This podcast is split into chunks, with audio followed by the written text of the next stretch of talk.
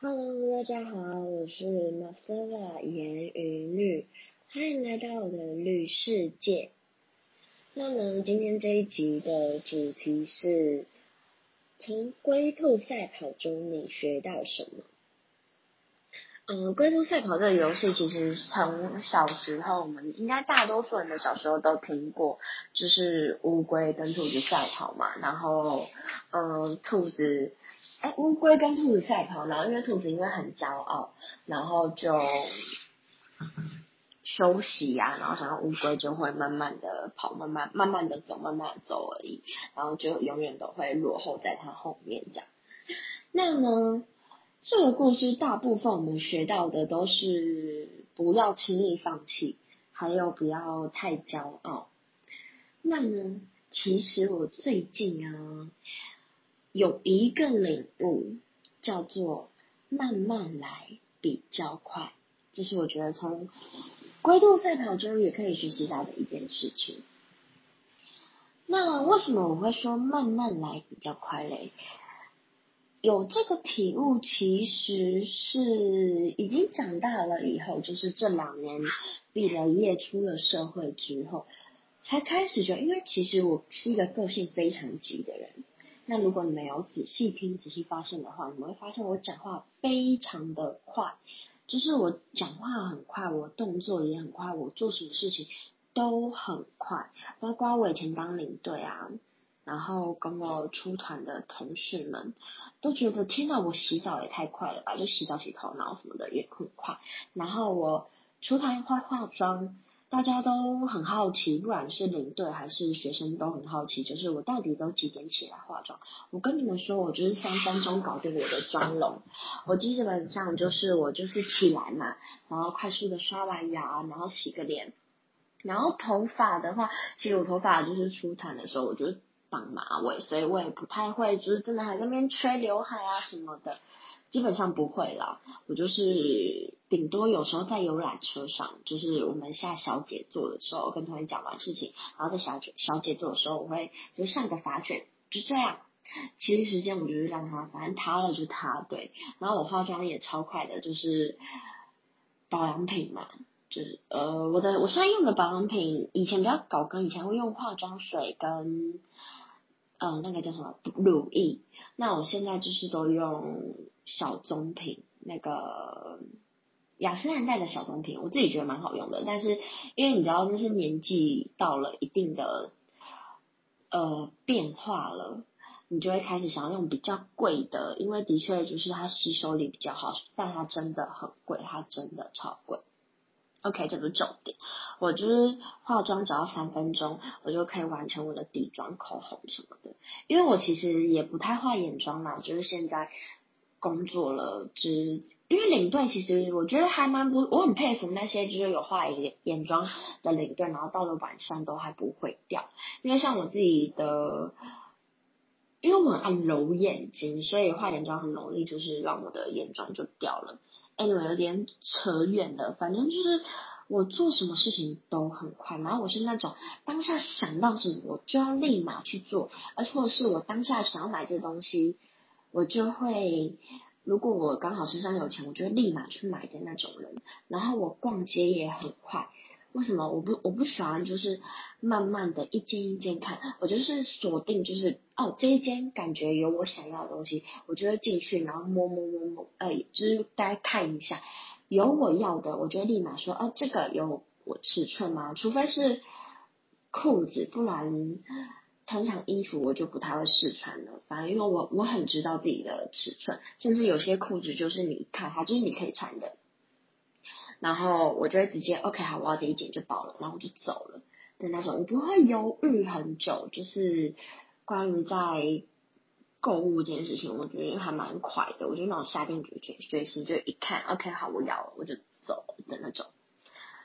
然后这个事情呢，其实今天我想要跟大家分享的是我的求学经验。在前几集其实有提到，就是我国小，国中、高中都经历过转学这件事情。那呢，其实小时候啊，我的家里，我妈妈对我的课业非常的要求。但我有说过嘛，就是我小学4年级以前都不是我妈妈带的，所以我妈那时候呢，她的作用其实比较像是一个提款机，就是反而她会跟我的舅妈说，她要让我学什么，让我学什么，然后她就是负责一直付钱，所以你小时候就是第一次念书就是念那个双语幼儿园，对，双语幼儿园就是有外国老师帮你上课啊什么的。然后我小时候幼稚园哦，就开始在上英文安亲班、数学，那时候是珠心算安亲班，对。然后我的舅妈对于课业的要求，他不是心理上的压力的，他已经就是其实我后来长大之后还蛮感谢他的啦，我真的蛮，但当下小时候就是恨透他了。我觉得妈就是那种打的教育，你真的，我每天我跟我表妹一同届的，就是他比我小，但是呢，就他爸4年次，我爸3年次的，然后我们同届，所以我们从小学习就是在一起，我们两个真的是被打大的就是。错少1分打1下，然后我们每天早上醒来第一件事情就是先背99乘法表，或者是先算一页的珠心算，就是差不多这样，或者是念一页的英文。但我觉得就是一直到国小4年级以前，我们都这样子每天被打，然后我们真是被打得很惨的，就是打到可能手已经没办法打，就打手臂啊，打脚啊，打屁股啊什么的。然后那个时候舅妈怕我们以为被就是家暴什么，她也叫我们穿长袖，然后把伤口盖起来的那种。对，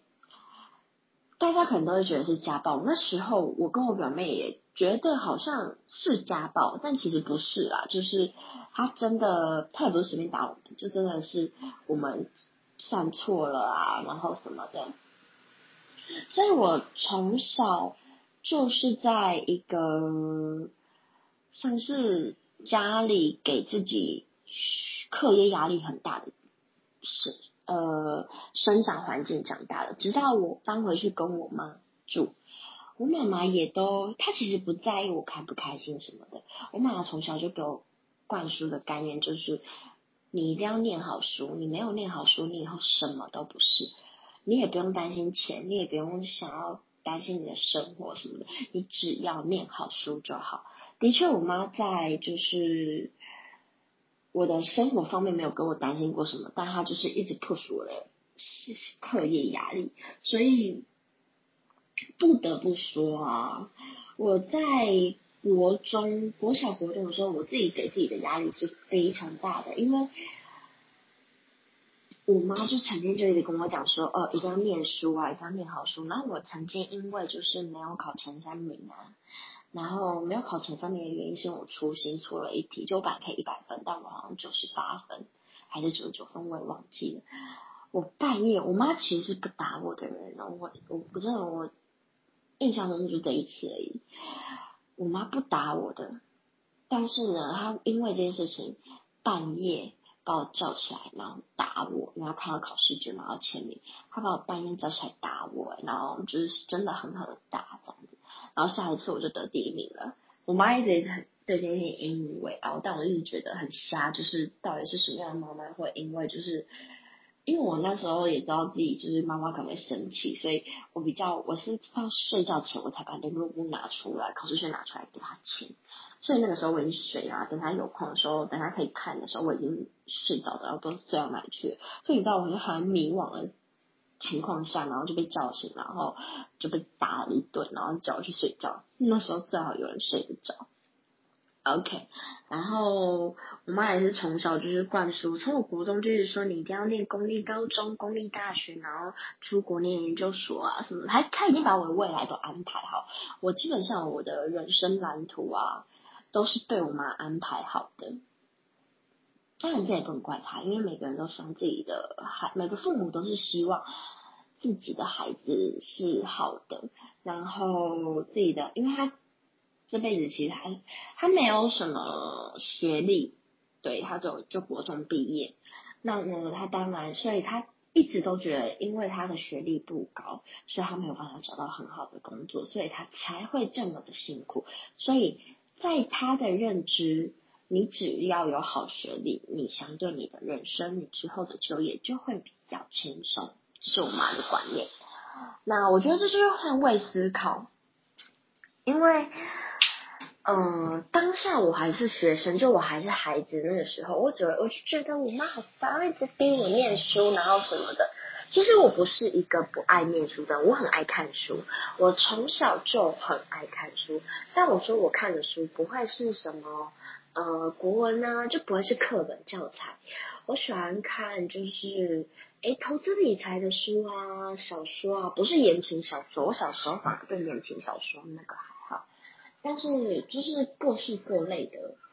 书我都很喜欢看。然后你们有听到猫叫声吗？好 OK。 那直到就这样的课业压力，你们知道，就是我国一到国三上的时候，我每天都在补习班待到10点快11点，然后是待到那种老师会说，补习班老师会跟我说，就是你要不要回家了，我们想下班的感觉，你可以回家了吗？就是你已经没有问题了，你不用在这边就是找问题。因为我从以前就是那种老师会很爱的学生，因为我就是那种有什么问题我就会去问。但其实这些事情要感谢我国一的时候第一位遇到的导师，他真的是我觉得我人生中遇到很多就是很棒的老师，但是他是我觉得算是一个启发我的老师吧。我从以前就很努力念书，因为我想要让妈妈开心，我想要讨好妈妈，所以我知道我有拿到好成绩对她来说才是一种就是礼物。那我还记得我国一的时候念的是私立学校，然后私立学校课业压力非常大，而且那个时候其实大家都是考试进去的，但因为我报名的太晚了，我已经错过考试了。然后呢，我算是特权进去的啦，因为我家里也不是说特别的有钱，又单亲家庭。然后那个时候学校的学务主任跟教务主任会让我进去的原因是因为他们发现我1到6年级的成绩都还不错，都很好。那呢，那时候他们的入学考试也过了嘛，所以他们就破例让我不用参加入学考试就进去。这其实一开始听到的时候，我跟我妈都很开心啊，就觉得那代表我的基础都还不错，然后什么的，那进这间学校也还不错。但没想到就是噩梦的开始，因为私立学校其实他们都不只会有国中部，他们会有高中部，甚至国小部，甚至幼儿部，就是幼稚园。那呢，我念的那所呢，刚好它有XX幼稚园、XX国小、XX国中、XX高中，它是一个体系的，所以很多人就叫XX宝宝。我没有就是想要透过就是这个平台公布我的学校啦，就是我的国中的这所学校，所以我就用XX。maybe 我可能之后不小心透露出我念哪一所，反正它就是XX学校这样子。OK。好，那呢，我进去开学的第一天，其实也不算开学哦，因为我们那时候就有什么暑期辅导了，对，所以正式来说是暑期辅导的第一天，我就发现，天啊，这些同学跟我以前相处的同学不一样。哪里不一样呢？因为我以前是念公立国小嘛，那突然就是到了一个私立的国中，我跟你们说，就是很多你现在国小刚毕业的啦，不管你之后是念私立国中还是国立高中，私立国中还是国立国中，对，公立国中，小学到国中真的会是一个另外一个阶段了，就是你完全跟你小学的模式完全不一样。那时候我已经要面临就是国小升国中这种不一样的情况下，我还要面对就是从公立到私立的一种心境改变。我身边的同学都超有钱，但我那时候也没有觉得特别怎么样，就觉得哦他们都好有钱哦，那时候他们拿的手机都好像很高级，然后我还只能拿就是那种就是很就是妈妈用坏的那种旧手机这样子，然后也都穿很好的鞋，那时候也分不出来什么是很好鞋，反正对我来说就是一双鞋。我从小就是都穿爱迪达跟 Nike 的鞋，因为我妈妈说穿那个就是比较好走路啊，脚比较漂亮，所以相对来说我其实从小，因为加上我提到我小学生年纪开始每年都会出国嘛，所以我并不觉得自己好像很穷还是什么的，我反而我在我小毕业以前我都觉得自己家里好像算是蛮富有的，对，就是我想要什么妈妈都会给我啊什么之类的那种想法。但进去上课第一天我就觉得天哪，我好像跟这些人不太一样，就是他们真的就是也不能说娇生惯养，但他们就是有种气场，而且重点是他们还超会读书。因为那时候暑期辅导老师就有给我们就是很多的测验卷啊，还有很多的教材，天哪，我都看不懂，可是他们好像仿佛就是早就已经预习好了的那种，他们早就见识过这些东西，所以对他们来说游刃有余。那其实我在那间学校有交到了很多好朋友，但是也遇到很多所谓的霸凌吧，我觉得。当然我自己那个时候自己有一些状态，可是我已经有点忘记自己那时候的状态是怎么样的，不是心理生病的那种状态，就是自己可能还在适应跟融入那样的环境吧。就是但我永远都记得有一个男生很讨厌我，他家里非常有钱，然后他的爸爸是一个老师，而且他爸爸也是我们学校的老师。其实我很喜欢他爸爸，因为他爸爸对我非常好，他爸爸是一个数学老师。那这也是之后的问题，当然他儿子就是我同学，那个男生非常讨厌我，他觉得我很笨，然后呢他觉得我功课不好，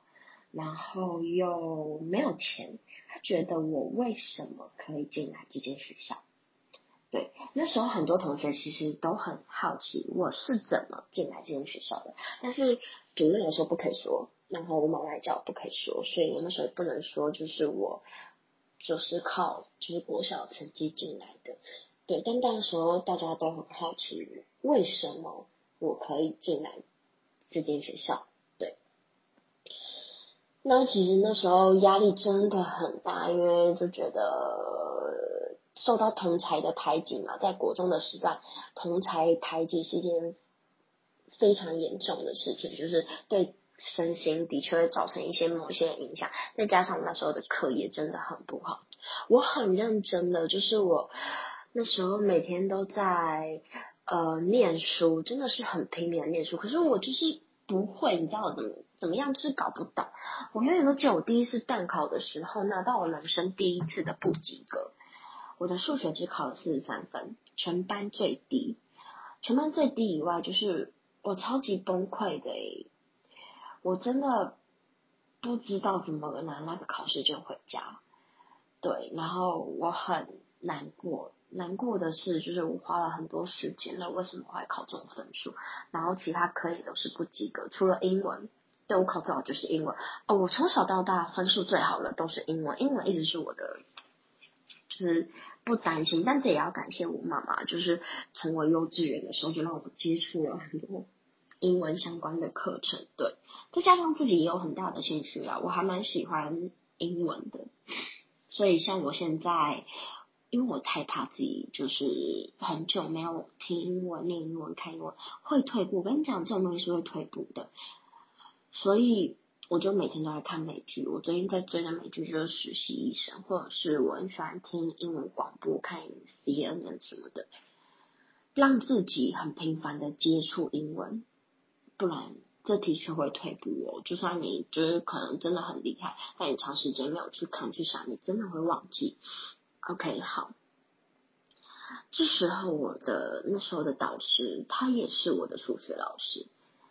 他看到我数学成绩这样，他就把我叫到他的办公室，然后他人非常好，她是一个女生，他其实很严厉，在大家眼中他就是一个很凶很严厉的老师，的确他真的很凶很严格。然后我第一次看到他就是以一个很温和的方式，我以为他要骂我什么的，但他没有，他很温和问说雅竹，因为那时候我还叫严雅竹，说雅竹你怎么了？我说我没有怎么了，他以为我是不是心情不好或家里怎么了，我说我没有怎么了，他说那你怎么会考出这样？我从你的考卷上我可以看得出来你很努力在上，那你怎么了吗？你遇到什么困难吗？你可以跟我说。然后我就跟老师说我不会算，我也没有办法理解，我没有办法理解所有的公式，我也没有办法看不懂题目。然后后来我的老师就说好，那我们现在知道问题了，就是你看不懂题目，你也不没办法理解公式，那我们接下来就是要解决这个问题。所以几乎那个时候每堂下课只有10分钟嘛，10分钟，因为很庆幸的是教室其实离老师办公室蛮近的，就是教室在1楼，然后办公室在2楼，所以我就去2楼的教室办公室。每堂课的10分钟，然后老师就会在那边跟我研究那一张考卷，然后一题一题一题这样子教我。然后到后来就是因为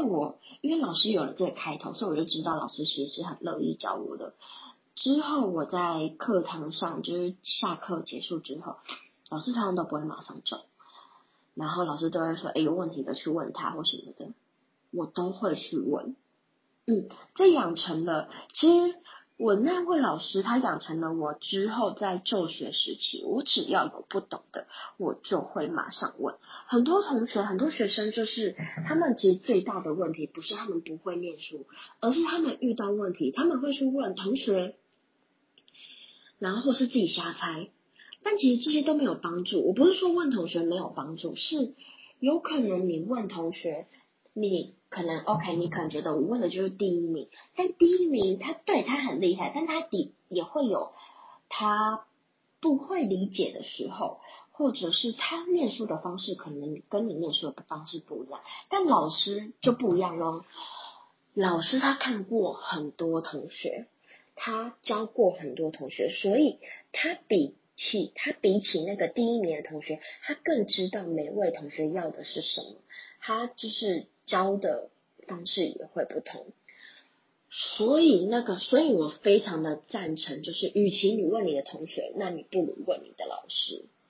你会更快的理解，然后更快知道你的方向在哪里。所以那个时候就是我的数学在第2次段考我就进步超多，没有100分啦，但是好像80-90分吧，然后各科也陆续在进步，包括我的历史地理其实一直不是我的强项，我是一个文科超烂的，我国文也不好，对，我真的文科很烂，我真的就是除了英文跟生物，那时候我的生物也蛮好的，就是走之类的，你知道文科我真的都不行。然后后来我在第3次段考，我每一科都拿到就80-90分，对，就是平均以上了。然后那时候除了同学们就发现我的成绩异常的大幅进步，那时候就有同学说什么我一定是作弊啊，然后什么，其实我很难过，因为我真的花了很多心思在念书，然后还被说是作弊，但没有，我真的没有作弊，我就靠自己。然后老师也发现，就其他科的老师也发现我好像进步很多，那其他科老师就我的历史老师就问说你是怎么从就是不及格然后让自己的历史可以考到90几分的。我说其实老实说我还是没有理解，但我发现历史对我来说是一个可以背的东西，所以我每天都在抄历史课本，因为我告诉我自己就算我不能理解，但我只要一直写一直写一直写，那我总可以把它背起来记在脑海里。然后老师不相信然后我就拿出我的笔记本给老师看，的确满满都是就是历史课本的内容，就是考试的范围的内容这样的。老师那时候露出一个非常压抑的表情看着我，他说你不会累吗？我说还蛮累的，但是我觉得好像蛮值得，而且好像蛮有用的。虽然这个好像是一个蛮愚蠢的方法，就是死背嘛，然后抄课文什么的，但我觉得对我来说那个时候有用。我不管它是不是愚蠢的方法，只要是有用的方法就好了。 OK， 这大概是我国中的就是念求学的一个经历，我觉得比较值得提出来的。那再来就是后来一直以来就是我的成绩就是不算真的没有说前3名啦，但是就是一直都是还不错，反正就是一定会是前10名以内的那种阶段。然后直到我国3突然生病了，我说的不是不是心理的那个，不是忧郁症，是我突然在国3某一天上课路上我就一直吐，然后后来还被警察发现，因为我是在就是我们家附近要走去上公车的路上吐的，然后那时候刚好早上，因为临时很早，然后有远景在巡逻，然后呢就发现我一个学生就穿制服嘛，就在吐，然后后来他就问我家里住哪里什么，然后才回家，然后回到家之后就去看医生，就发现发高烧，然后那时候都想说是肠胃炎，可是就是一直烧不退，烧1-2个礼拜，然后后来就去马偕看，然后呢看了之后医生就说要住院，然后呢住了院才发现做了胃镜嘛等等的，发现我有严重的胃溃疡跟胃出血，然后那个胃溃疡跟胃出血是已经严重到医生就说这样的胃很像是一个长期酗酒抽烟的大人的胃了，一个才国3的小孩的胃不会是长这样，除非他长期都没有好好吃饭。然后后来呢我妈才意识到，就是他就问我，我都没有在吃饭吗？不是学校都有营养午餐，早上也都是他帮我做好早餐啊，那我到底什么时候没有吃饭？我说那应该是我去补习班的时候，我有时候都会因为很赶，所以只吃个面包，或者是就随便就是全家便利商店有什么，或者是喝个牛奶这样子。然后晚上回家，因为也都要准备睡觉，因为那时候晚上回家也都10点11点了，也准备要睡觉，也没有所谓的吃宵夜这个习惯。可能长期以来，然后再加上压力大，所以就会让我的胃造成一个问题。其实因为那个时候的胃出现很大的疾病，导致我到现在其实胃都还是容易很不好的状态。我一紧张就容易胃痛，或者是我一3餐不正常我就会胃痛的那种。然后那时候住院好长一段时间，2个多月，然后才造成就是后来的有逃学的倾向，就是因为已经离开学校太久了，然后那时候就会觉得自己好像跟不上课业，跟不上同学，然后也怕同学用异样的眼光看我，所以那时候面临基测，其实我考得没有很好。我没有考得很好，然后我念了一所就是不怎么样的高中，对，然后进去之后，因为我对自己的要求非常高，所以那个时候其实加上忧郁症也被诊断出来，然后长期接受心理治疗，我也没有办法好好的念那所高中。我念好像1学期我就转学了，我转到更烂的一所高中，就是好像也不能说更烂，就是更不像我会念的一所高职，是高职也是私立高职，我还念了观光科这样子。又过了1学期，我觉得我自己就是不适合，我又转学了。那个时候我不知道哪来的就是想法，我说我要去念五专，所以我就参加了五专的转学考。然后就考了崇右，对，在基隆的一间学校崇右技专，这个就是我人生的一个转折。因为我在崇右，我念的是数位媒体设计，但我跟你们说，其实我超讨厌念设计的，然后也就是阴错阳差的念的这所学校，但我其实很感谢我去到这个地方。虽然我不喜欢画画，虽然基隆真的好远，而且我那时候住板桥，就每天就是要这样通勤，我真的觉得好累。但我在这个地方，我认识到了我生命中最重要的朋友，我生命中好多的朋友，在这里我重新又找到了人生的快乐。然后也是因为在这里，所以有了我未来不一样的决定。在重佑，我认识了不少的好朋友。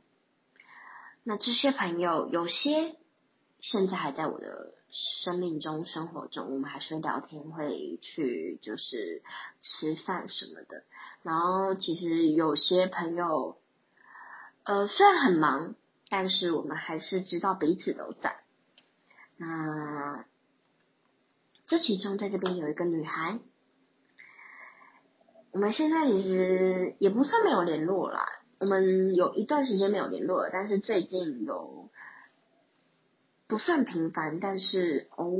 偶尔，大概1个月一次，我们会传讯息给彼此。那他叫 Ray， 如果他有在，我有跟他说我开着 podcast， 但我不确定他不会每天听，每集都听啊，但是对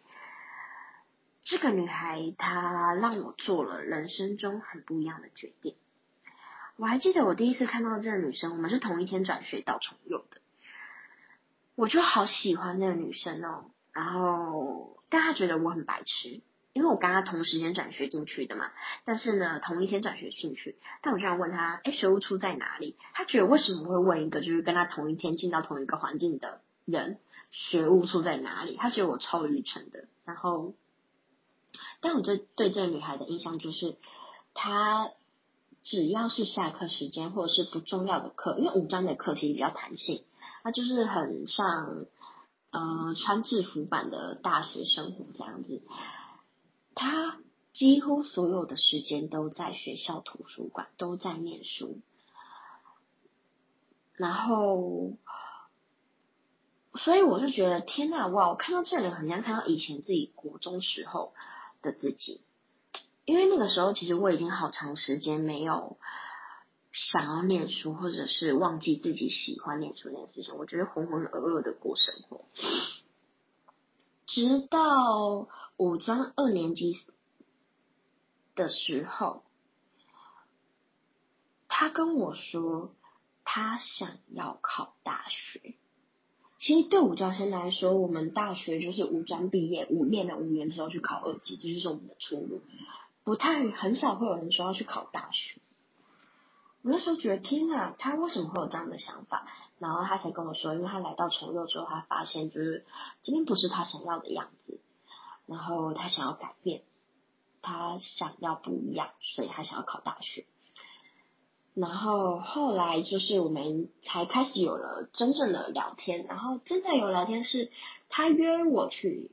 一起去上英文课，去上英文补习班。但是那时候刚好就是我也想要上英文补习班，因为我觉得自己好像脱离所谓真正的念书好久了。然后我就说好啊，那我们一起去上补习班。然后我们就开始了我们2个的一个，那个时候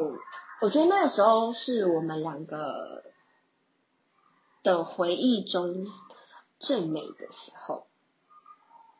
我们开始一起去上补习班，每个礼拜6每个礼拜就是一起去上，到后来我们2个开始讲好我们要一起考大学。但其实对五专生来讲，要考学测不是那么容易的事情，要考普通大学不是那么容易的事情，因为你已经错过了前3年的那种就是国英数啊那种长期的课业压力了。所以那个时候我们2个选择的是考科技大学，就是大家所谓的统测高职生念的大学，这对我们来说会相较容易一点。而且他选了，因为他很知道自己要什么，所以他就马上就选了自己要英外。但是我还是一个就是不知道自己要什么，我只知道我也要考大学，但我不知道我自己要考什么。而统测它是需要就是你自己要什么你再去考的，因为它分得很细，有什么餐饮系啊，然后电子系啊，然后商管系啊，什么什么之类的。你选每一个系，你要念的书就不一样。OK， 反正那个时候我就开始回想，就是这辈子中有什么东西是我自己觉得擅长的，除了英文以外，我不想念英文，因为对我来说就是会英文没有什么了不起的，就是美国的乞丐也会讲英文啊。当然这对我那时候也对我那个英外的同学，就是我那个选英外的朋友说，然后他就会就是很想瞪我，很想揍我什么的，但是在我那个时候的想法，的确我觉得我不想念英外，因为我觉得英文我不想要变成我的专业，它是我的兴趣。所以我那时候就开始在想，我发现我的数学好像一直以来都还不错，然后我也对数字还蛮有兴趣的，所以我就报名了商管科。那其实商管还有分很多，就是资讯系啊、企管系啊、财经系啊、会计系，对，包括英外是商管之一，只是英外那时候要考的又跟我们不太一样。那我们报了商管之后呢，报了补习班，我们还一直报了同间补习班，然后它其实就是日间重考班，因为我们那时候念完第三年级的五专之后，我们就休学了。我们休学了这一年呢，我们都专心的在补习班准备我们的统测，然后其实上了之后啊，第一次进补习班之后，我就应该说第一次上专业课程的时候，就是技概、会计、商概，还有什么经济，这4个。之后我就发现我还蛮喜欢商管课程的，但那时候也没有说自己一定要练什么啦，就是没有一个既定的目标。到了1个月以后，我给自己下一个目标，我要念北商会计系。我跟你讲，就是这对一个算是重考生吗 ？OK， 我把自己定义为重考生啦，因为基本上我们那时候跟我们一起补习班上的同学啊，因为我是上白天班，然后上白天班的都是重考生，所以我们基本上就跟一群重考生在一起。然后呢，我那时候就说我要念北商会计系，我非北商会计系不念。我也不知道为什么，但我就是觉得我一定要念一所公立大学，因为我想要让我妈妈开心，而且我知道这是她这辈子很大的一个愿望。我要念公立大学，然后我要念自己似乎是有兴趣的科系，但其实后来就事实证明，我对会计系一点兴趣都没有。我念会计系，但我从大1到大4，我就是初会、中会、高会都被当过。对，而且我最后延毕的原因是我要去修中会，这还蛮瞎的。但是我那一年非常非常认真的在念书。我觉得我可以很敢说，除了是我这辈子最努力用书的、最努力念书的时候，也是我最知道怎么念书的时候。我很常跟我带过的学生分享我的念书方式。我都会，那个时候的我，因为是自己想要的，以前都是妈妈跟我说我应该怎么样，应该怎么样。老师跟我说我应该怎么样，应该怎么样，但那个时候是我自己想要念北商会计系，我自己下定决心要做这件事情，所以我觉得应该由我来自己决定我要怎么念书。那个时候除了补习班下课之余，我还会去 K 书中心。那我给自己安排好，我回到家就是不看书，因为我回到家没有办法看书，有太多吸引我的地方，例如床，例如我们家的猫，例如电视、电脑、手机，所以我选择了 K 书中心。我那时候就是除了补习班以外，就是在 K 书中心。那呢，我1到6都会分配好自己该念的科目还有进度，星期天就是我完全的放松的时间，就是我想干嘛就干嘛。然后甚至在考试前100天，我把手机所有的那个该删的都删，社群啊，除了赖以外啊，赖还是要用来联络朋友或者是家人。然后 FB 啊关掉，然后 IG 啊关掉，然后手机游戏关掉。考前100天，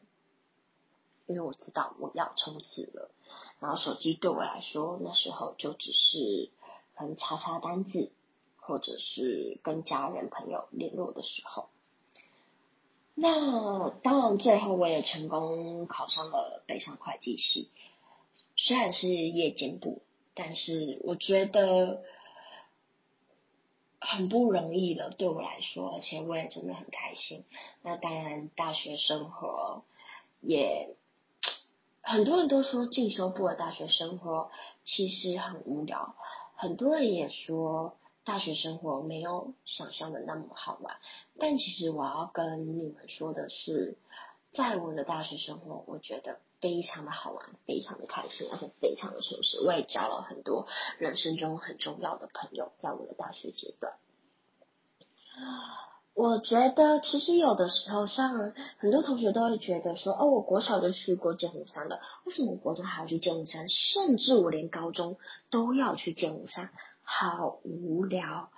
但其实对，没有不好玩的地方，只有不会玩的人。这个地方就算你来过很多次了，但是你每一次来的人不一定都是同样的人，不一定可能你上次跟国小同学来，这次你是跟国中同学来，下一次你跟高中同学来，可能再下次你是带你的小孩来，或者是跟你的同事来。那我觉得去什么地方不是重点，跟什么样的人相处，你用什么样的心态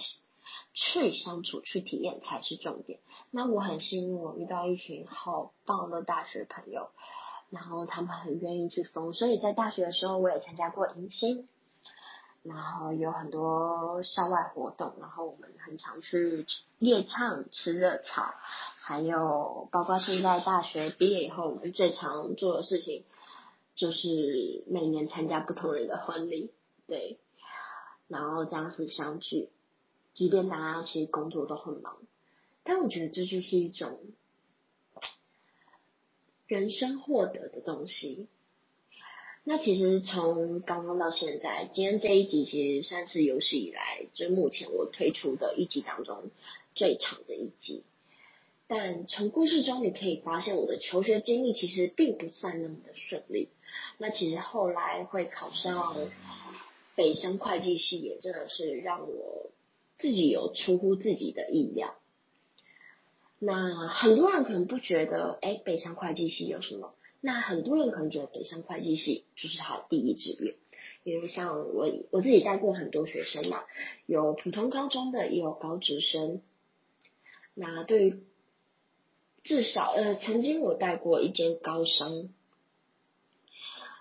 工商啦，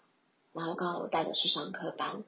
他们听到我是北商会计系的时候，他们就把我设为他们的目标，就是他们希望可以就当我的学弟妹啊什么的。对，但我觉得不要急，就是你慢慢来。你们看，其实我一路也，我大学毕业的时候我是24岁、25岁耶，正常是22岁大学毕业，但我这样一路转，不是我只有延毕1年而已。OK， 好，但是因为我进大学的时候其实就好像21了，我比别人慢进大学，但有差吗？我最后拿到的还是公立大学的毕业证书。那我觉得的确它在某一方面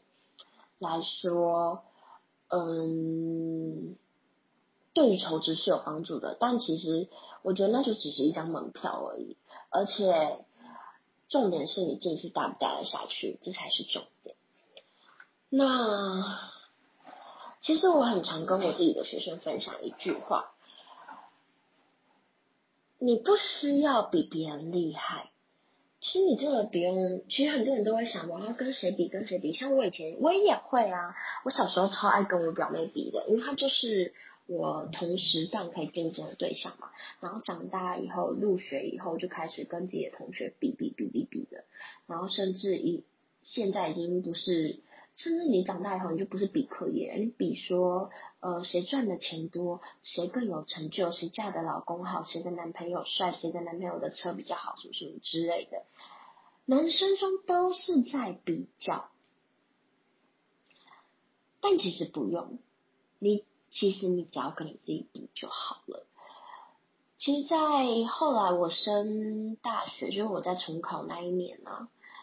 我好迷惘哦。那当然也是这句话提醒我自己，不用跟别人比，不要去看别人的成绩，看自己的成绩就好了。你只要发现你每一次都有稍微的进步，哪怕是一点点，那都会是成就未来你更好的你自己。所以真的不要跟别人比，跟自己比，只要一天一天进步，慢慢你就会成为更厉害的自己。那我始终都相信，只要你愿意去改变，只要你愿意去进步，哪怕只是一小步，它累积都会成一个很大的一段距离。那其实我也很常跟学生讲说，我知道很多人都会想，我不爱念书，难道我就是坏小孩吗？其实这句话啊，我想用另外一个方式跟有在听的，就是可能你现在还在念书，或者是你是一个爸妈，你想要教育你的小孩。我觉得爸妈一定都会希望自己的小孩念好书，但是到底是为什么？为了自己，还是真的是为了他？我自己都会告诉学生说，我知道大家一直叫你们念，老师叫你们念书，爸妈叫你们念书，你们觉得很烦，因为你们有很多很想做的事情，你们觉得念书或许不是最重要的。但是你们现在在你们人生的阶段，你们的身份是什么？是学生，你们的主要身份就是学生。even 我不管你外面可能，因为我有带过高中生嘛，有些18岁了，他可能有一些打工，那可能你有什么兼职，饮料兼职、麦当劳兼职等等，便利商店兼职、餐厅兼职，我没有否认它是不好的，因为我觉得半工半读，你有能力支撑自己的需求，这样是好的。但是你别忘记了，你主要的身份就是学生。那你学生可以做什么呢？学生就是把自己的课业顾好，这是你现阶段唯一能做到最好的一件事情。做到最好不是说叫你一定要考第一名，叫你一定要念100分，一定要考上名校，而是你有没有对得起自己的良心去努力过了呢？我觉得这是你该想的。就像我之前在跟学生讲这些话的时候，我的身份、我的工作是领队，那我就跟他们说，就像我现在我的身份、我的工作是领队，那我就是要尽力的完成我领队这件事情、这个工作，努力带给你们回忆，努力让老师可以出来还不用担心你们，努力做好我的老板叫我做的事情。那我现在的工作是一个人妻，那是家庭代工，是 podcast， 我就是要顾好我的家庭，然后在我空余的时间找时间来继续我的 podcast 这个节目，然后让它可以顺利上架。每个人的生命中、生活中都会有很多不一样的身份，那你在你什么样的身份的时候，你要去想你应该做什么样的事情，不是对得起别人，而是对得起你自己。你自己真心觉得你在这个角色上，你有没有还可以做得更好的地方？你有真的尽力去做了吗？我觉得这个是大家可以思考的。那当然，慢慢来，只要你已经想好你的目的，你想要达到的地方是哪里，那不要急，因为我觉得有时候狗急跳墙，我觉得有时候你其实慢慢的做，慢慢的做，你总有一天会达到你想要的地方。那以上就是我今天想要跟大家分享的我的求学经历。那欢迎大家的收听，那谢谢您，那欢迎您下次再度来到绿世界，拜拜。